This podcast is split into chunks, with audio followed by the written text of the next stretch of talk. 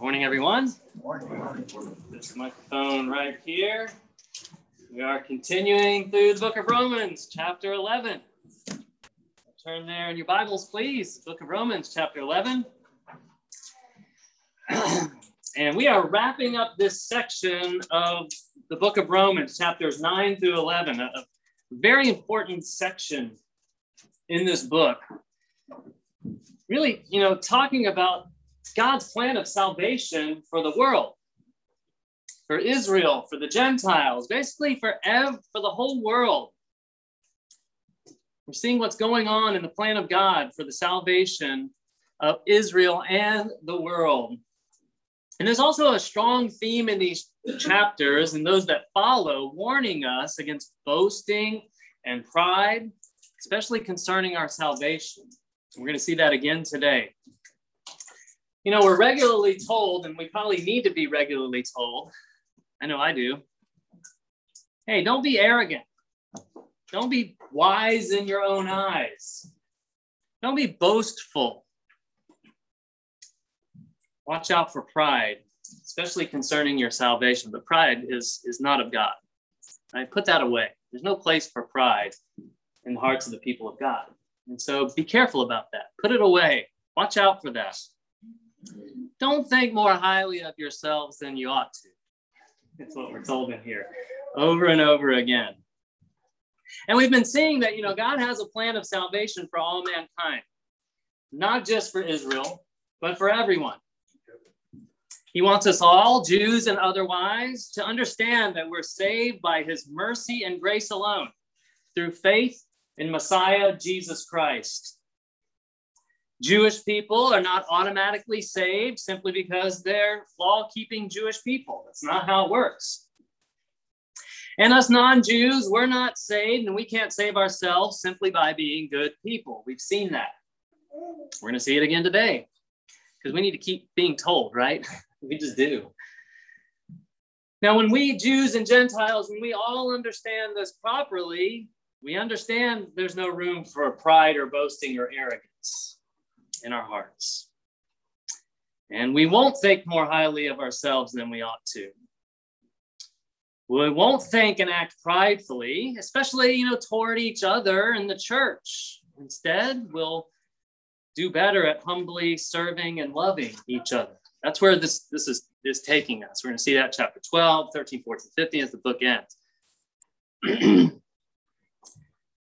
Humility, love, and service will help us to live in unity and harmony with each other in this world.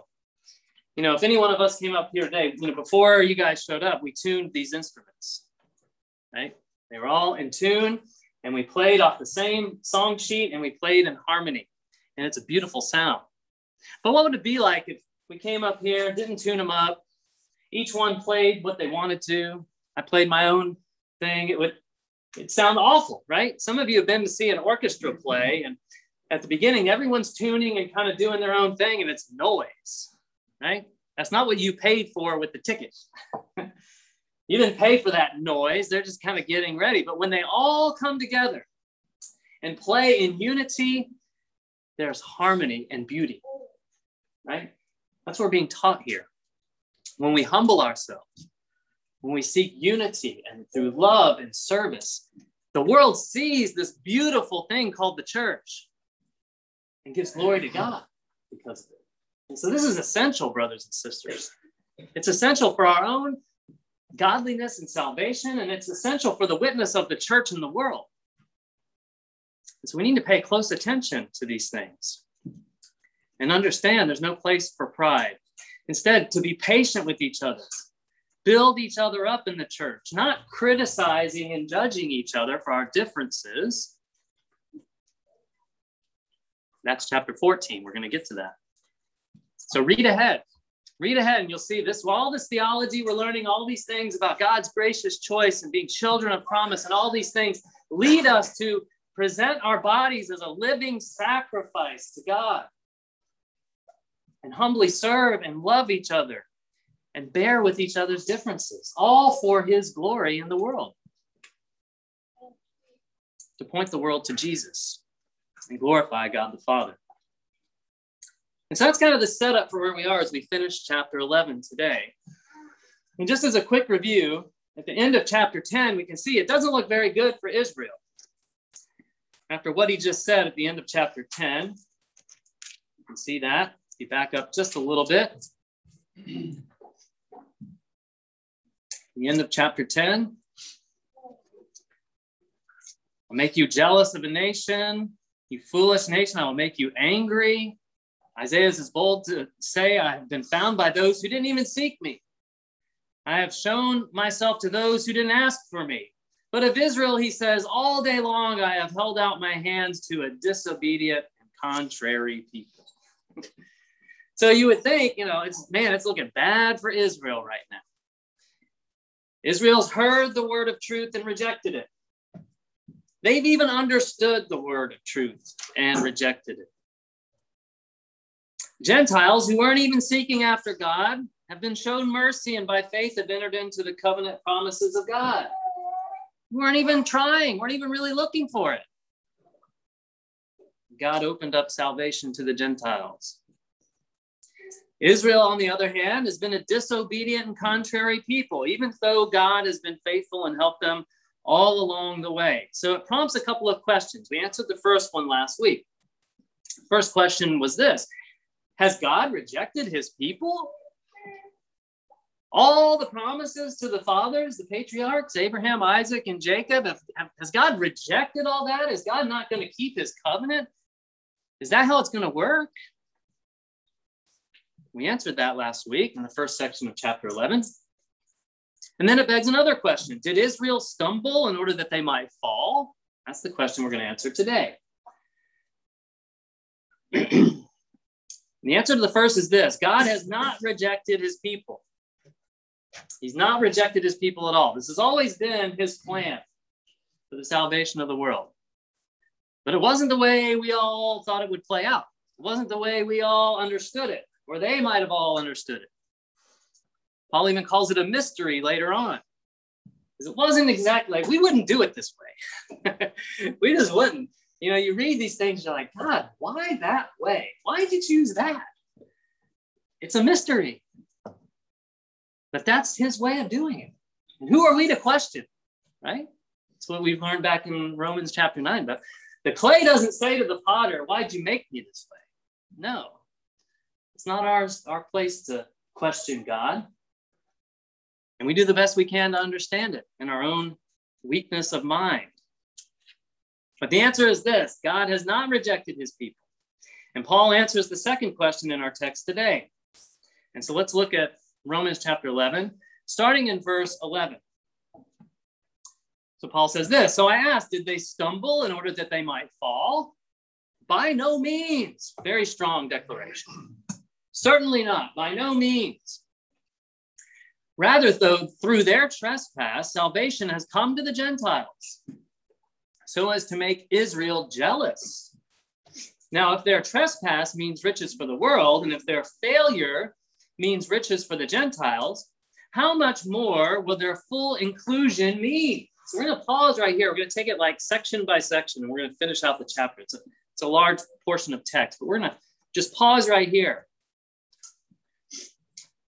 the, the whole end of this chapter is like one single flow of thought. We're going to kind of take it step by step. So the first thing we see here is that even though Israel has stumbled, has have they stumbled to cause a permanent fall? Like are they permanently just out of the picture for God? Some people would say that. Oh, Israel doesn't matter anymore. They've been replaced by the church. Don't bother with Israel anymore. They've stumbled that they, they they've fallen. They they they they're not even seeking God anymore. They're out of it. But Paul tells us right here, certainly not. Certainly not. He goes on to give a lot of different illustrations and explanations on that. What he's, he's telling us here, what has happened for Israel has been for the good of us Gentiles. So when he talks about Gentiles, that's you and me anyone who's non-Jewish, it's probably most of us in this room. It's been for the for our good, for the good of the Gentiles. So there's every reason to believe that Israel itself will become jealous. And some of Paul's kinsmen, which he identifies himself with them, hey, these are my kinsmen, my countrymen. Some of them will be jealous of God's grace and mercy and choosing us and blessings being poured out on the Gentiles. And as a result of that jealousy, will come to faith. That's what we see here. The Jewish people will come to faith because of God's blessings in our lives, and they'll want that for themselves. And so he picks up the language here that he used back in chapter 9. So all this, chapter 9 through 11, it's, it's real closely, tightly knit. If you go back to chapter 9 and verse 30, you'll see the similar language here. He says, What shall we say then? That Gentiles who did not pursue righteousness have attained it? That is a righteousness that is by faith. But that Israel, who pursued a law that would lead to righteousness, did not succeed in reaching that law. Why? Because they did not pursue it by faith, but as if it were based on works. They have stumbled over the stumbling stone, as it is written Behold, I'm laying in Zion a stone of stumbling and a rock of offense. And whoever believes in him will not be put to shame. And so you'll remember that from the message on chapter 9. The Jewish people, law keeping, Torah keeping Jewish people were going along, you know, boom, boom, boom. They stumble over Jesus. It's like Jesus is the way. Here's the good news of the gospel. They're just bebopping along, boom, they stumble over the stumbling stone. And I gave the illustration of, you know, me walking through my, my kid's room at night and I step on the Lego. it was like, ow, what was that? Right?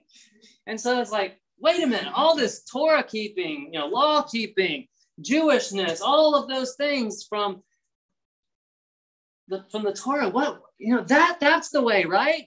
And then they're presented with the gospel, and it's like, it's Jesus, faith in Messiah Jesus. And they just they can't deal with it. It's a stumbling block. Like, no way. That can't be that. I've dedicated my whole life to this other way. You can see it in Jesus' accounts with the Pharisees, right? They're the most like Torah keeping, law keeping, traditional, all these things. And they just can't get over this Jesus thing. You know, Messiah, that's it. Faith in Messiah Jesus, and G- he's the one they, they can't do it. It's a stumbling stone. So, yes, they stumble, Paul says. As a whole, the Jewish people as a nation, they have stumbled. But the question is this you know, have they stumbled as to fall permanently? And the answer is certainly not. They have not. They did not fall permanently. So let me explain this a little further. Israel's stumble over the stumbling stone was not just something that happened at the same time as the Gentiles coming into faith, into righteousness, into salvation, but it's actually part of the means by which we come in. God actually caused this to happen so that we could come in. And again, it's like, why, God? Why that way? I don't know. I'll humbly stand before you and say, I don't know. It's a mystery. I can't present you an academic explanation to why God chose that way. But he did. And so, for our benefit, think of that.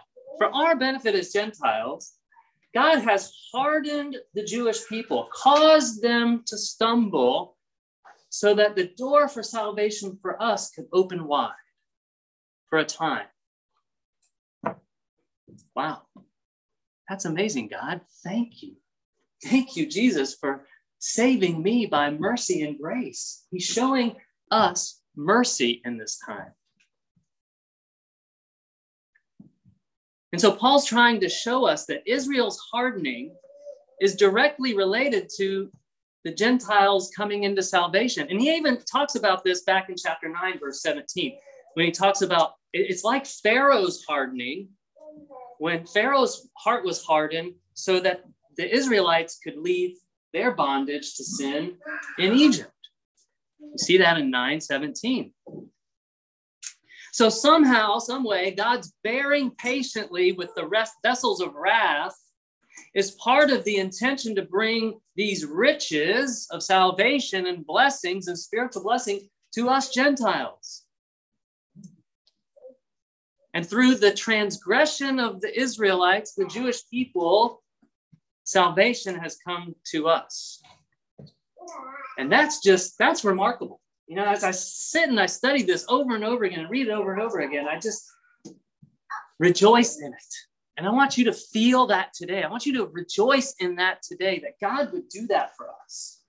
You know, so many other religions in the world, it, it's focused on a people, like one people. And this could have easily been, oh, yeah, the Israelites were, were chosen, they'll be saved, and the rest of the world, sorry. That's not the God that we love and serve. He doesn't operate like that. And so I want us to have a spirit of worship and, and praise and, and thankfulness to the Lord today because of these truths.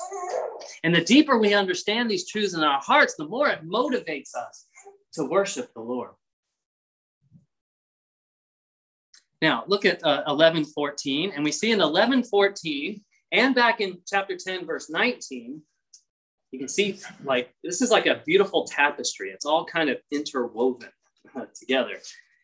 11, 14, and 10, 19 all say that this is intended to make Israel jealous. God has opened up salvation to us Gentiles, and it's intended to make Israel jealous. When the Gentiles come to faith, they come to share the blessings that God promised to Israel according to the, the flesh. And Israel sees this, the Jewish people see this, and like, that's mine. You kids is like, you know, when, when your brother or sister gets something fun and like, hey, I want that. Why don't I get that? Right? And you ever like be there on Christmas morning, you open up presents and stuff, it's like, I wanted that. and you'll even when, when you're little and haven't been taught better, well, maybe some of you when you're older, like, you'll snatch it. That's mine. Right? It's kind of the imagery here. The nation Israel sees us Gentiles like soaking it up with Jesus and God and like spiritual blessings and all these things. And like, wow, look at how God loves them. Look at how they got love God. That's mine. I want that. Makes them jealous. It's a good jealousy, a spiritual jealousy. That they want the same relationship and, and walk with God that we have. And they know that the law keeping is not getting it there from them. There's a hole there that's just missing, even though all the ritual, the religion, all the law keeping doesn't make it happen, doesn't give us relationship. There's a difference between religion and relationship. There are a lot of people in the world that have religion. There's no shortage of religion in the world. And you can go anywhere in the world, you'll find religious people. It's the relationship with God through Jesus Christ that matters. It's the relationship with God through faith in Jesus Christ that gives us that salvation and joy and peace in our hearts that no amount of ritual and religion can ever give us.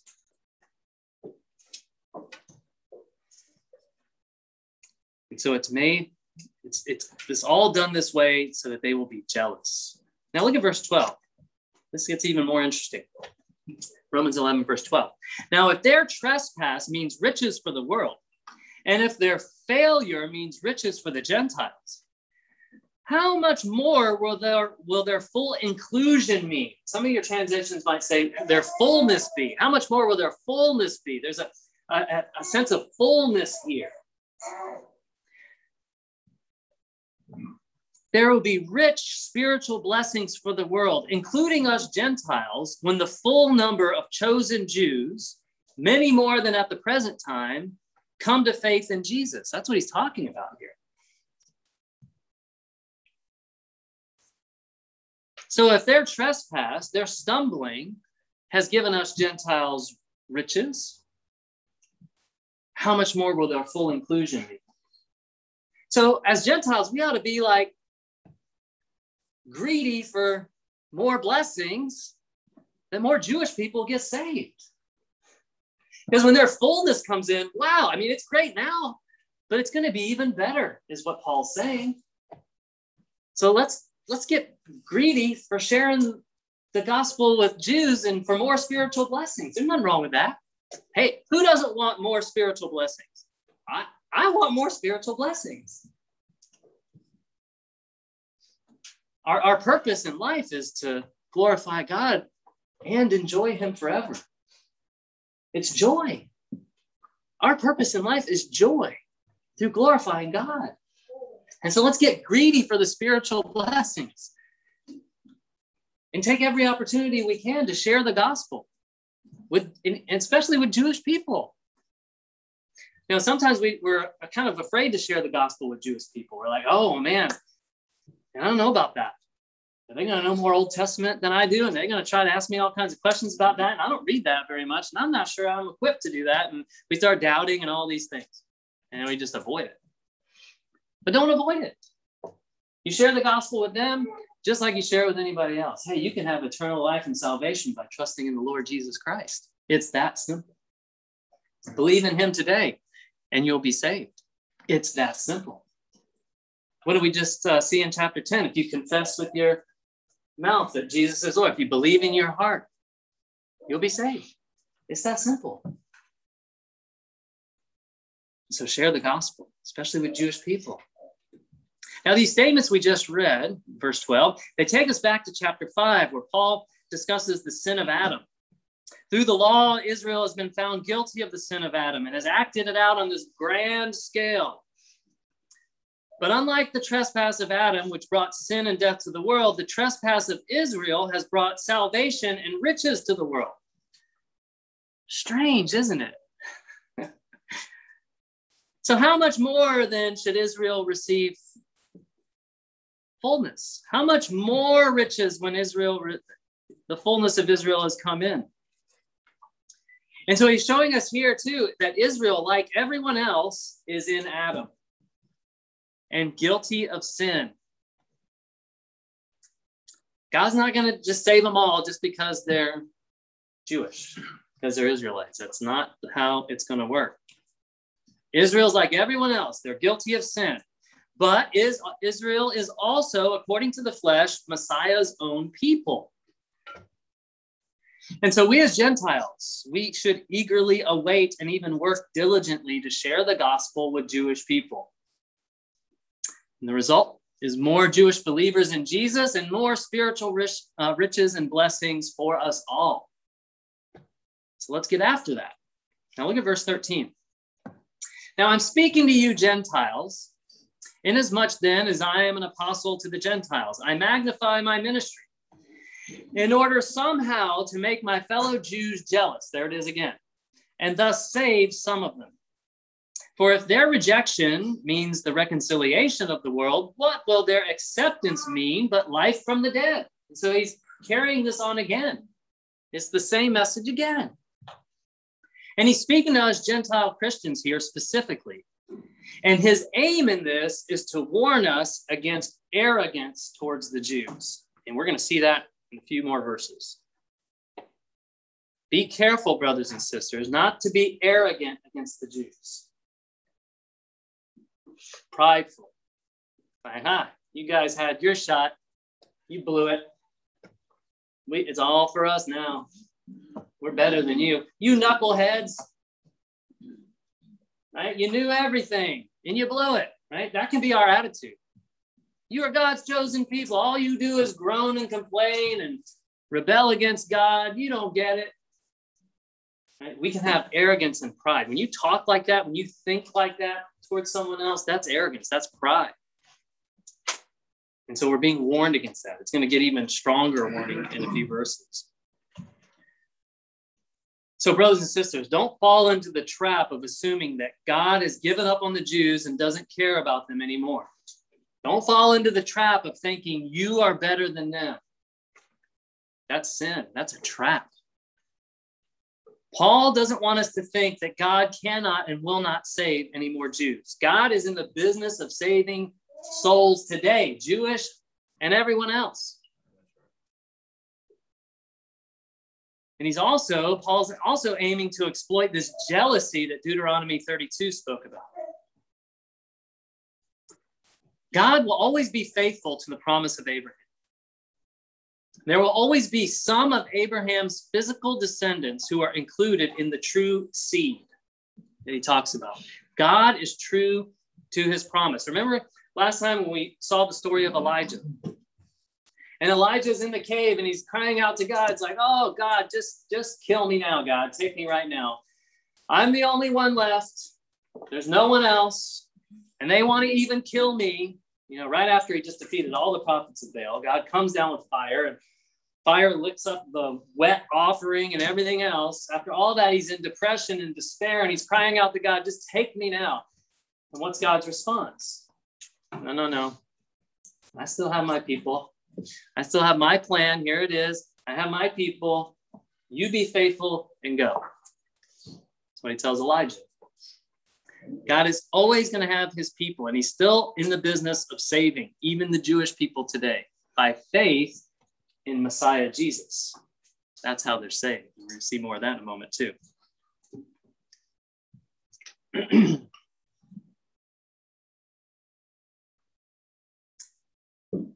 verse 15 we see this he's paul's saying here once more once he's saying here once you realize that their casting away was like the death of messiah so you can see this imagery here their casting away is like the death of messiah when they're brought back in he says what what would their acceptance mean but life from the dead so it's like a mini easter like we celebrate easter that's the resurrection of jesus from the dead and he said, if they're casting away is like that, imagine what it's like when their fullness comes in. Or imagine what it's like when they're reconciled. It'll be like life from the dead, like a mini Easter. So celebrate. You should celebrate that. And he's saying what uh, chapter 4, verse 17 already said. Abraham's family will consist of those who are brought back from the dead, Jewish converts, and those who are created out of nothing, Gentile converts. God's plan encompasses all. And then he goes further, verse 16. He's going to give some illustrations here. If the dough offered as first fruits is holy, so is the whole lump. And if the root is holy, so are the branches. And so he gives two illustrations here concerning Israel, the Gentiles, and salvation. One of first fruits, and the next of a tree.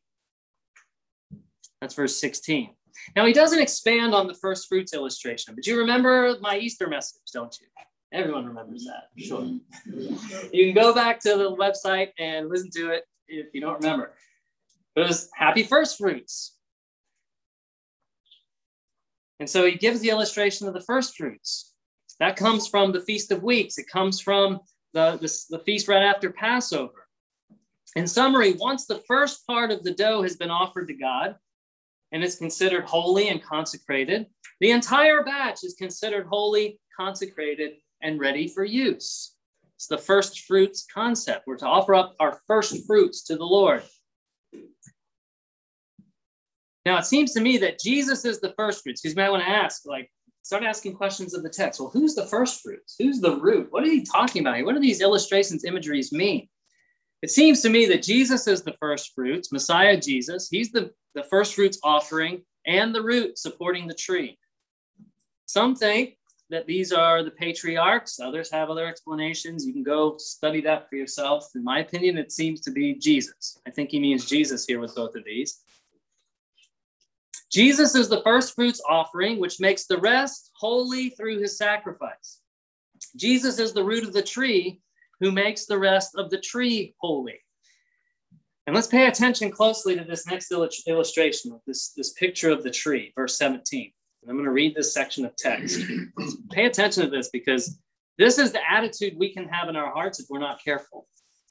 Verse 17 If some of the branches were broken off, and you, talking to us, Gentiles, you, although a wild olive shoot, were grafted in among the others, and now share in the nourishing root of the olive tree. Verse 18 Do not be arrogant towards the branches. If you are, remember, it is not you who supports the root, but the root supports you. Then you say, Branches were broken off so that I might be grafted in. That is true. They were broken off because of their unbelief, but you stand fast through faith. So do not become proud, but fear. For if God did not spare the natural branches, neither will he spare you. Whoa, Paul. Some serious words. Verse 22 Note then the kindness and severity of God, severity toward those who have fallen, but God's kindness to you, provided you continue in his kindness. Otherwise, you too will be cut off. Whoa, what'd you just say? Really? And even they, if they do not continue in their unbelief, will be grafted in. For God has the power to graft them in again. For if you were cut off from what is by nature a wild olive tree and grafted contrary to nature into a cultivated olive tree, how much more will these, the natural branches, be grafted back into their own olive tree? And so he's using this illustration, and some of you may not know what he's talking about by grafting. So, you know, if you've done some gardening, you can take a branch off one tree and kind of like put it on another tree and it'll grow into that tree. It's really kind of freaky, but it, it, it happens. And so he's saying some of these original branches of this olive tree have been cut off, put aside. And some wild, crazy branches from over here have been put into this natural olive tree. The original olive tree branches are the Jewish people. Unbelief, they stumbled, they were cut off and put aside. The wild, crazy ones are us Gentiles. And we were taken from this wild wilderness over here and put into this beautiful olive tree by the Lord. That's what's happened. The whole argument here is really aimed against our arrogance. I'll say that again. He's warning us don't be prideful against the Jewish people, or for that matter, anyone. Be careful. The olive tree is the people of God, people stretching all the way back to Abraham, and now including both Jews and Gentiles. It includes both. This is an Old Testament reference back to Jeremiah chapter 11, verse 16, where he says, Israel is an olive tree whose branches are broken off in judgment. So he's bringing that forward. There's an echo of that. He's bringing it forward now. Messiah Jesus is the root through whom the whole tree now gets its life. Jesus is the one who holds the whole thing in place enabling us Gentile members to gain life. Our life comes from Jesus, not from our own efforts. It comes from Jesus. He's the root. And the purpose of this illustration is to help us Gentile Christians realize our place within God's saving purposes. We're not the new aristocracy.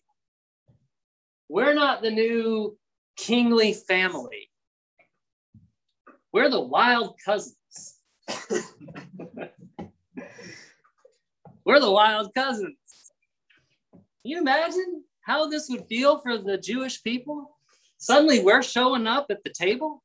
Hey, y'all, what's for dinner? Taters. What you got here tonight? Well, we've got this filet mignon, and we've got this uh, demi glace, and we've got this truffle oil, got any ranch dressing pizza? yeah, we're the wild cousins at the table now. It's like, what? So Paul's telling us this to help us know who we are and our place in this whole thing. You know, we're not so we're not the new special kingly family here that we might think we are. We're the wild tree that's been grafted in by the grace and mercy of God is what he's telling us. We're the wild country cousins, to everyone's surprise, who gets to share not only at the table, but in all the inheritance. like we show up, like they're sharing in the inheritance too. All the blessings, everything. Are you kidding me, God?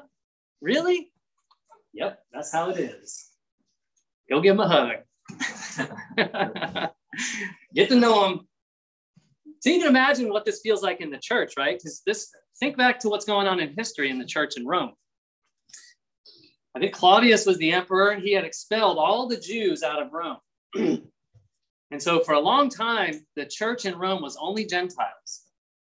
Then the Jews started coming back after that edict was over. And now the church has both Jews and Gentiles together in, in the church. And they're having to like get along with each other and live in harmony with each other. And the Jews, you know, they have the law and they want to, they, these are believing Jews in the church, but they still want to keep the feast. They still want to keep the diet. They still want to do that. And the Gentiles are suddenly here and they're having pork barbecue cookouts and stuff. And and all these things, and they're not keeping the feast. And then the Jews are like, why What are you doing? I can't come to that." And you know, there's all this tension and strife and difficulty and fighting, probably even. You know, if, if you love God, you wouldn't eat that stuff. Well, if you love God, you wouldn't care about what I eat, and you know, all that stuff, right?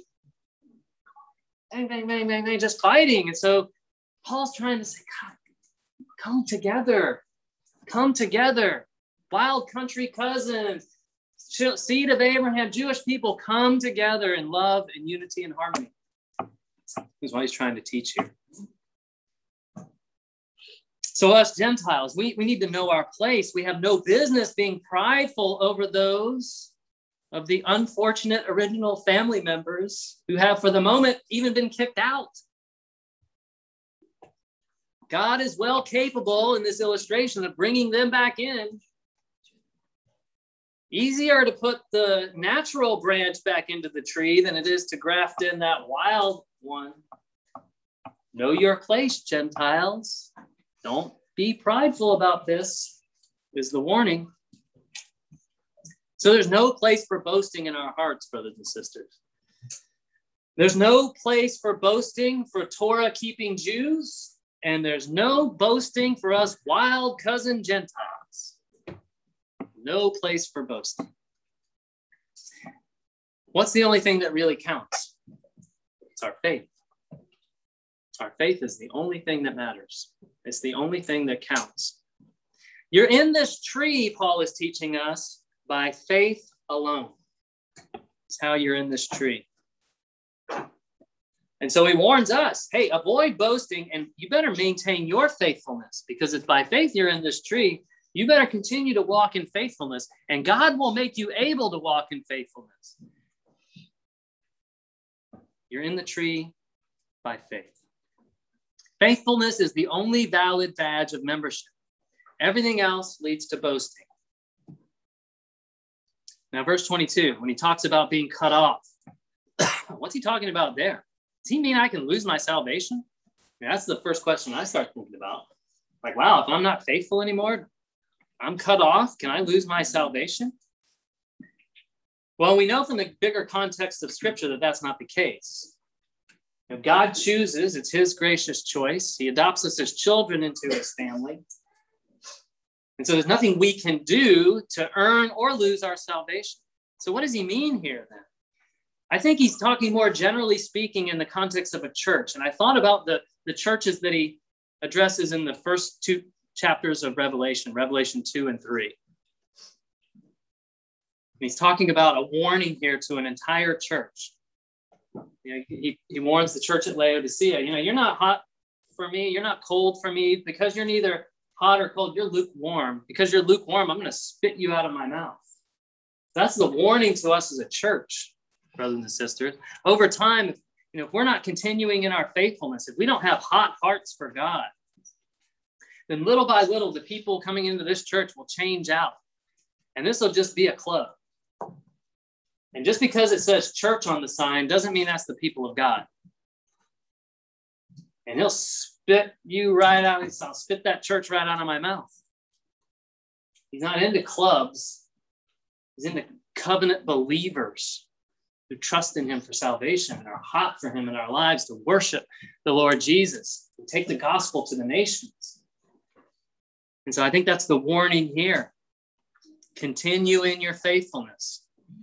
A church that begins to boast in the way Paul is warning against may not last another generation. The only way forward is through faith. And faith, by its very nature, means dependence on God rather than confidence in our human status, our family, our birth, our privilege, or any merit, good works that we do.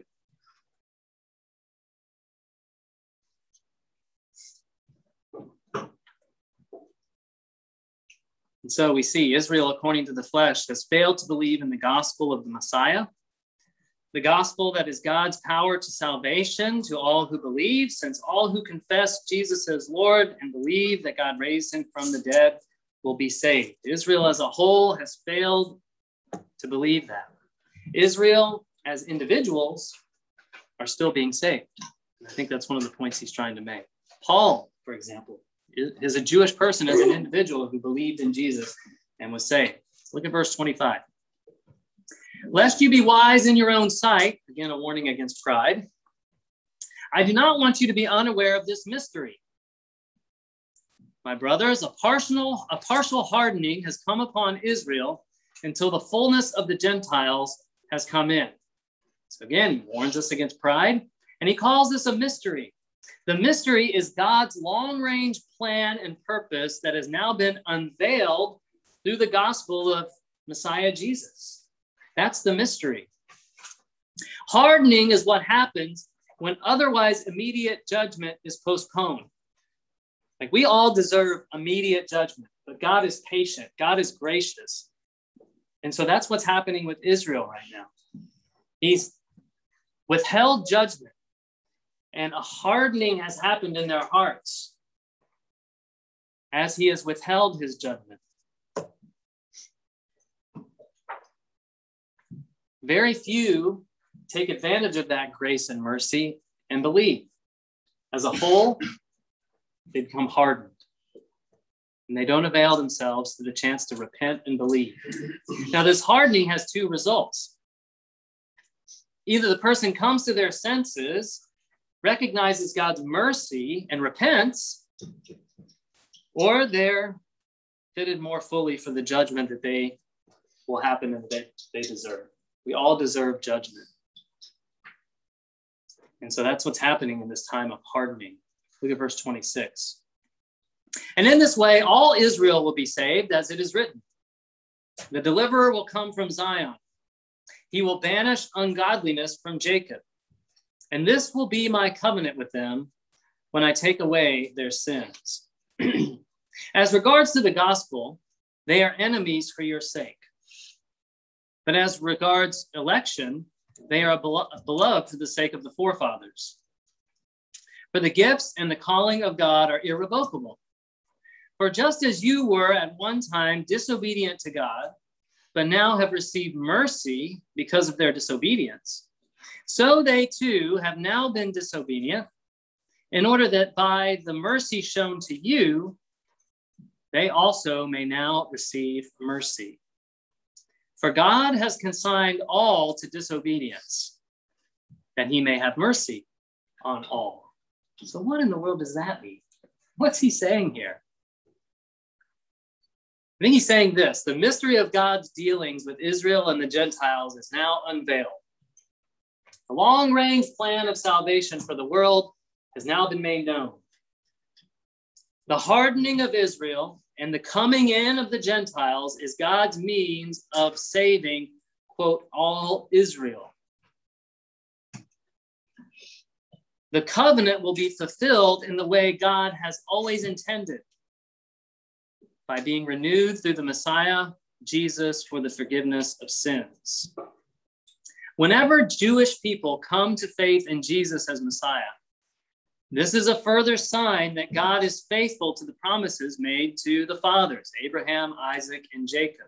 You see that in verses 25 through 32.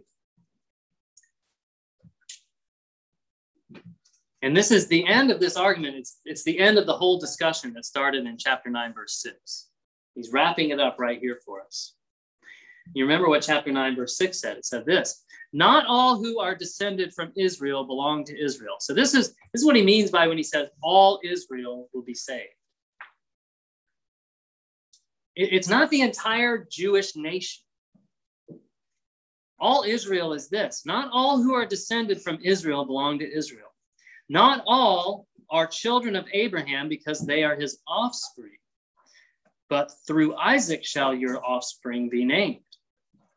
This means that it is not the children of the flesh who are the children of God, but the children of the promise are counted as offspring. It's the Jewish people who believe in Messiah Jesus are Israel. That's what he's saying here. And the bigger picture of this is we are all saved by God's gracious choice through faith in Messiah Jesus. It's the same whether you're Jewish or whether you're this wild country cousin Gentile. We're all saved the same way. That's the point he's driving home here. And the application to us today is that, you know, knowing this, knowing these truths, we ought to live by faith without arrogance and boasting and pride. Now, even with each other in, the, in our own context right here. There might not be any Jewish people sitting in this room. So be careful, brothers and sisters. We can have arrogance, boasting, and pride even about our daily lives. You know, I'm better than so and so because I, you know, homeschool my children and they don't.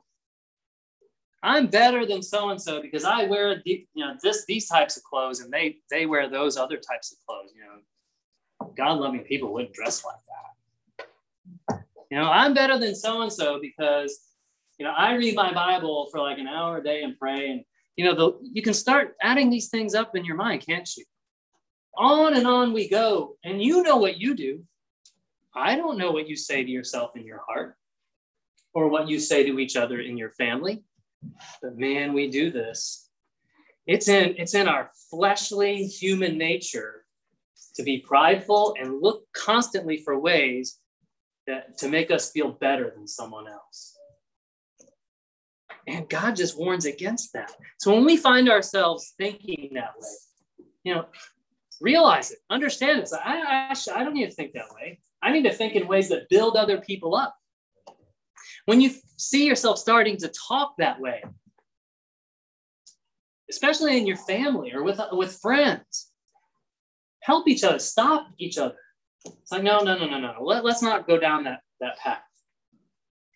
Let's, let's talk about things that build other people up. Let's say words that are encouraging or positive, that build others up, instead of trying to tear them down and make us look better. Let's, let's change the conversation. And let's put that pride away from our hearts. Let's get it out of our hearts and get it out of our mouths.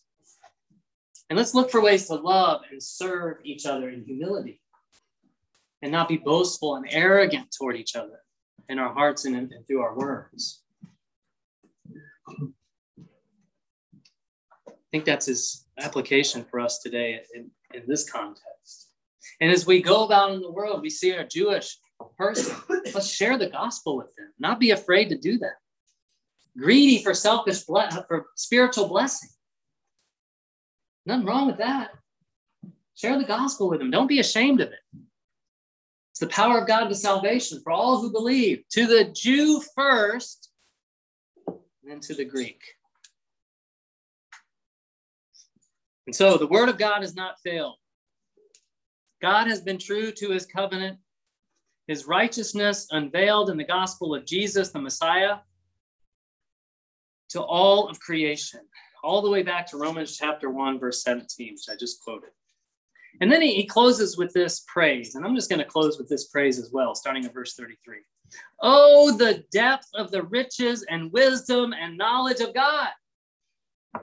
How unsearchable are his judgments and how inscrutable his ways. For who has known the mind of the Lord? Who has been his counselor? Who has given a gift to him that he might be repaid? None of us. For from him and through him and to him are all things. To him, God be glory forever. Amen.